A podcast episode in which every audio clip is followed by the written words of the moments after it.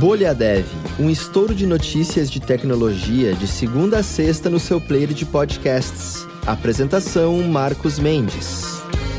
Olá, seja muito bem-vindo, muito bem-vinda ao Bolha Dev de hoje, 19 de agosto de 2022, aniversário de 18 anos das ações do IPO do Google. Pode dirigir agora o IPO do Google nessa data de 2004. Eles abriram capital na bolsa de valores e de lá para cá já valorizaram mais ou menos uns 7 mil por cento. E na época eles abriram com 85 dólares por papel, ficando avaliados lá em mais ou menos uns 23 bilhões de dólares, o que já era muito, mas muito distante desse mais de um bilhão e meio que eles valem aí hoje em dia.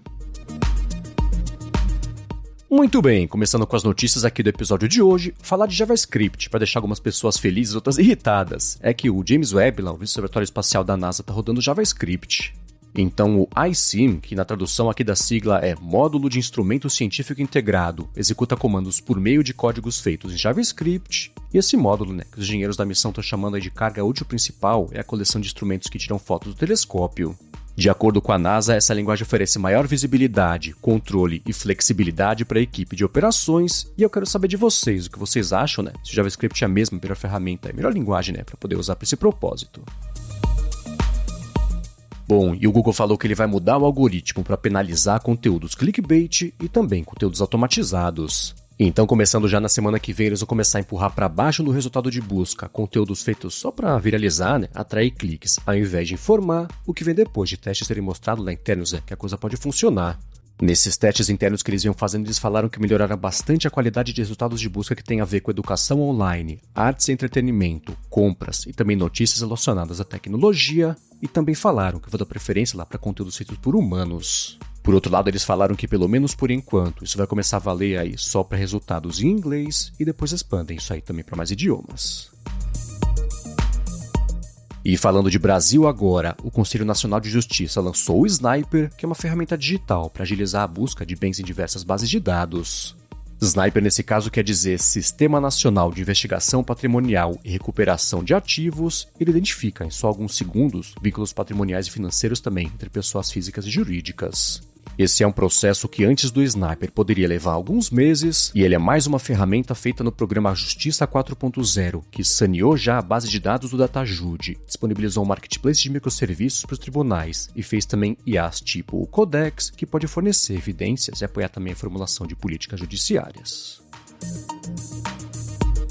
Já uma outra notícia também que pintou envolvendo o Brasil é que a plataforma de DeFi Blue Banks, que falou que foi atacada recentemente, né, então suspendeu os saques, mudou a história sobre o ataque em relação ao inicial lá, que eles sofreram um ataque, um hack, né, que foi extremamente violento. Eles estão falando agora que a suspensão dos saques aconteceu porque eles foram enganados por golpistas que falavam que pertenciam a uma exchange asiática e queriam listar o token próprio deles, que era o Banks, mas reiteraram, né? os sócios reiteraram na verdade que vão ressarcir lá os clientes. Agora, um esclarecimento que eu vou dar aqui hoje a respeito de uma notícia que eu comentei ontem, né, que é sobre a lei do home office, lá do teletrabalho, que é 14.437-22, é sobre o prazo de 48 horas só, para avisar a mudança lá de trabalho remoto presencial. O que acontece é que essa lei trata só de medidas trabalhistas quando o assunto lá é situações de calamidade pública, e aí faz sentido ter a notificação lá só com esse prazo curto, né, para a galera poder se adequar.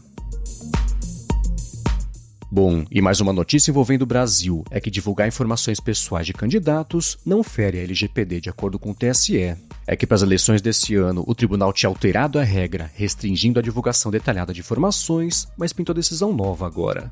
Ela permite o acesso, é o acesso pleno a dados, então isso inclui endereço, placa de carro também, nome de empresa do qual eles são sócios, entre outras informações também, e não foi estipulado um prazo para que as informações sejam tornadas públicas.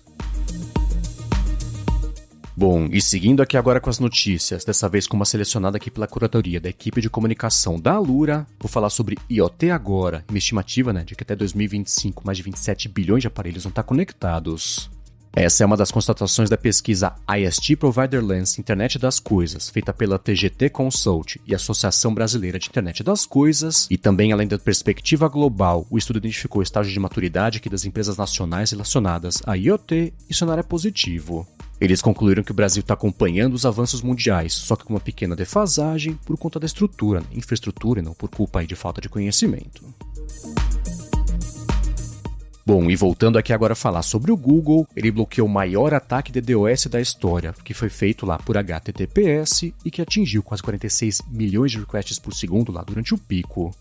Esse volume de dados foi 76% maior que o recorde anterior, né, que foi mitigado em junho desse ano pelo Cloudflare. E para você ter uma ideia, o volume de dados foi a cada 10 segundos o volume de todos os requests diários da Wikipedia, que é um dos 10 sites aí com maior tráfego do mundo.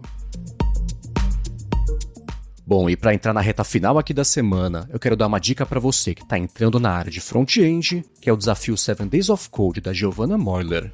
Com esse desafio, você vai praticar a essência do front-end, usando todo o seu conhecimento de HTML e CSS para fazer uma página real a partir de um layout do Figma, o que você certamente vai ter que fazer no dia a dia e no mercado. Você vai usar conceitos básicos tipo div, section também, inline para imagens, até medida responsiva em CSS e coisa mais avançada tipo flexbox, grid e muitos outros. Então passa aqui na descrição do episódio e pega o link para se inscrever no 7 Days of Code. Já o segundo recado que eu quero dar é que a Alura agora é uma das parceiras do Mulheres em Tech do Google Developer Student Clubs da Universidade Federal de Goiás. O Mulheres em Tech é a primeira iniciativa formal de promoção de diversidade, equidade e inclusão do Google Developer Student Club UFG, que tem como principais objetivos incentivar e apoiar também as mulheres na área de TI. O primeiro encontro do evento vai rolar nesse sábado, então amanhã, dia 20 de agosto, no Instituto de Informática UFG Goiânia. E se você quiser saber mais, né, para ver como participar, é só acessar o link que eu deixei aqui na descrição do episódio. Muito bem, para passar a régua de vez aqui encerrar finalmente a semana, agosto passou da metade, esse mês eterno tem uma luz no fim do túnel, tá acabando. Eu quero deixar aqui a pergunta do Luiz, que ele fez lá no Twitter para hashtag BolhaDev, perguntando pra galera equipamentos indispensáveis para se tornar um dev mais produtivo. Vou ficar de olho nas respostas, como sempre, e o que pintar de mais curioso, bacana, divertido ou de fato útil, eu comento aqui no podcast segunda-feira.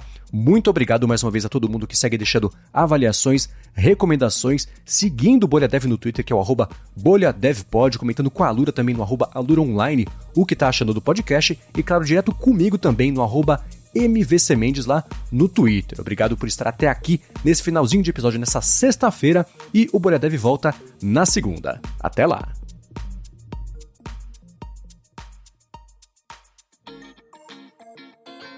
Você ouviu o Bolha Dev, oferecimento alura.com.br e Felipe Deschamps Newsletter. Inscreva-se em felipedechamps.com.br barra newsletter. Edição Rede Gigahertz de Podcasts.